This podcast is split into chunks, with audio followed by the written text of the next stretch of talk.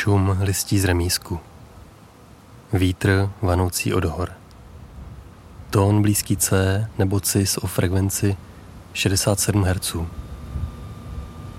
Kdybys tu stála třeba před 50 lety, v roce 1972, viděla bys odtud malou vesnici, nebo spíš osadu Liptice. Spatřila bys asi 45 domů a věž kostela svatého Petra a Pavla pocházející z roku 1727. Také bys čas od času zaslechla vlak projíždějící do Duchcova. Liptická vyhlídka. Kdybychom tu stáli před 30 lety, v roce 1992, slyšeli bychom podhorský vítr s uhlazeným až prérijním zvukem, protože to nebyl ani strom, ani dům, ani kus trávy, do které by narazil. A k tomu jsme mohli zaslechnout hluboký tón s jistým slabým občasným pískáním spásových přepravníků, jako teď. A v dáli třeba projela Tatra s uhlím. A občas jsme tu zaslechli několik malých chlapců, kteří se poté, co předtím prošli duchcovskými stínadly, zatoulali, stejně jako i my, bez časí této země nikoho.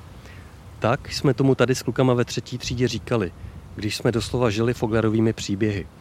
V našem věku a v naší tehdejší době zde, na tomhle místě, čas prostě neexistoval. Jako už neexistovaly ani Liptice. Byly to pouze velké haldy navezeného šedého popílku, na kterém se neuchytil ani bodlák, natož semeno moruše. A tak o několik chvil později, po spožděném návratu z výpravy domů, jsme mohli zaslechnout a pocítit plesknutí dlaně o půlku, myšleno půlku zadku, a snahu zadržet náš dětský pláč, protože bez časí země nikoho, velcí vonti, myšleno naši rodiče, nerozuměli. Dnes, v roce 2022, je to tu jiné. Vítr naráží do stromů přilehlých remísků a cestou sem slyšíme naše kroky, jak po každé jinak našlapují v líně, v kamení, ale i v trávě. Slyšíme tu ptáky a hmyz a brouky a kobylky, ale taky pořád vnímáme ten hluboký zvuk našeho dětství o frekvenci asi 67 Hz.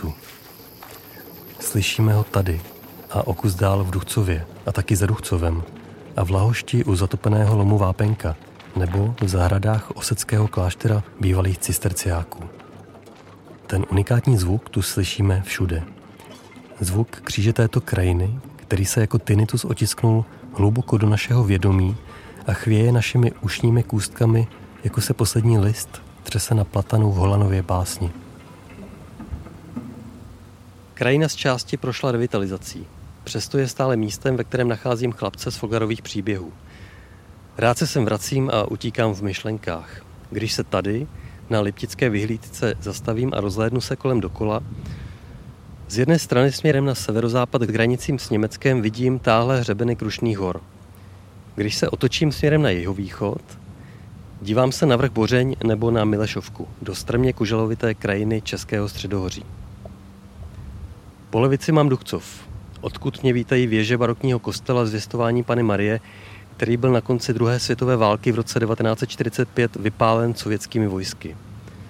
V 50. letech bychom tu ještě spatřili i špitál s kostelem na nebevzetí Pany Marie, který byl později kvůli těžbě uhlí také odstřelen, podobně jako kostel svatého Petra a Pavla v bývalých Lipticích. Dnes tu na místo vesnice a kostelů k nebi trčí šedý obří monument tepelné elektrárny v Ledvicích. Po pravici mám zemi nikoho. Měsíční krajinu části Podkrušnohoří, ránu, kterou ještě nezacelila žádná revitalizace.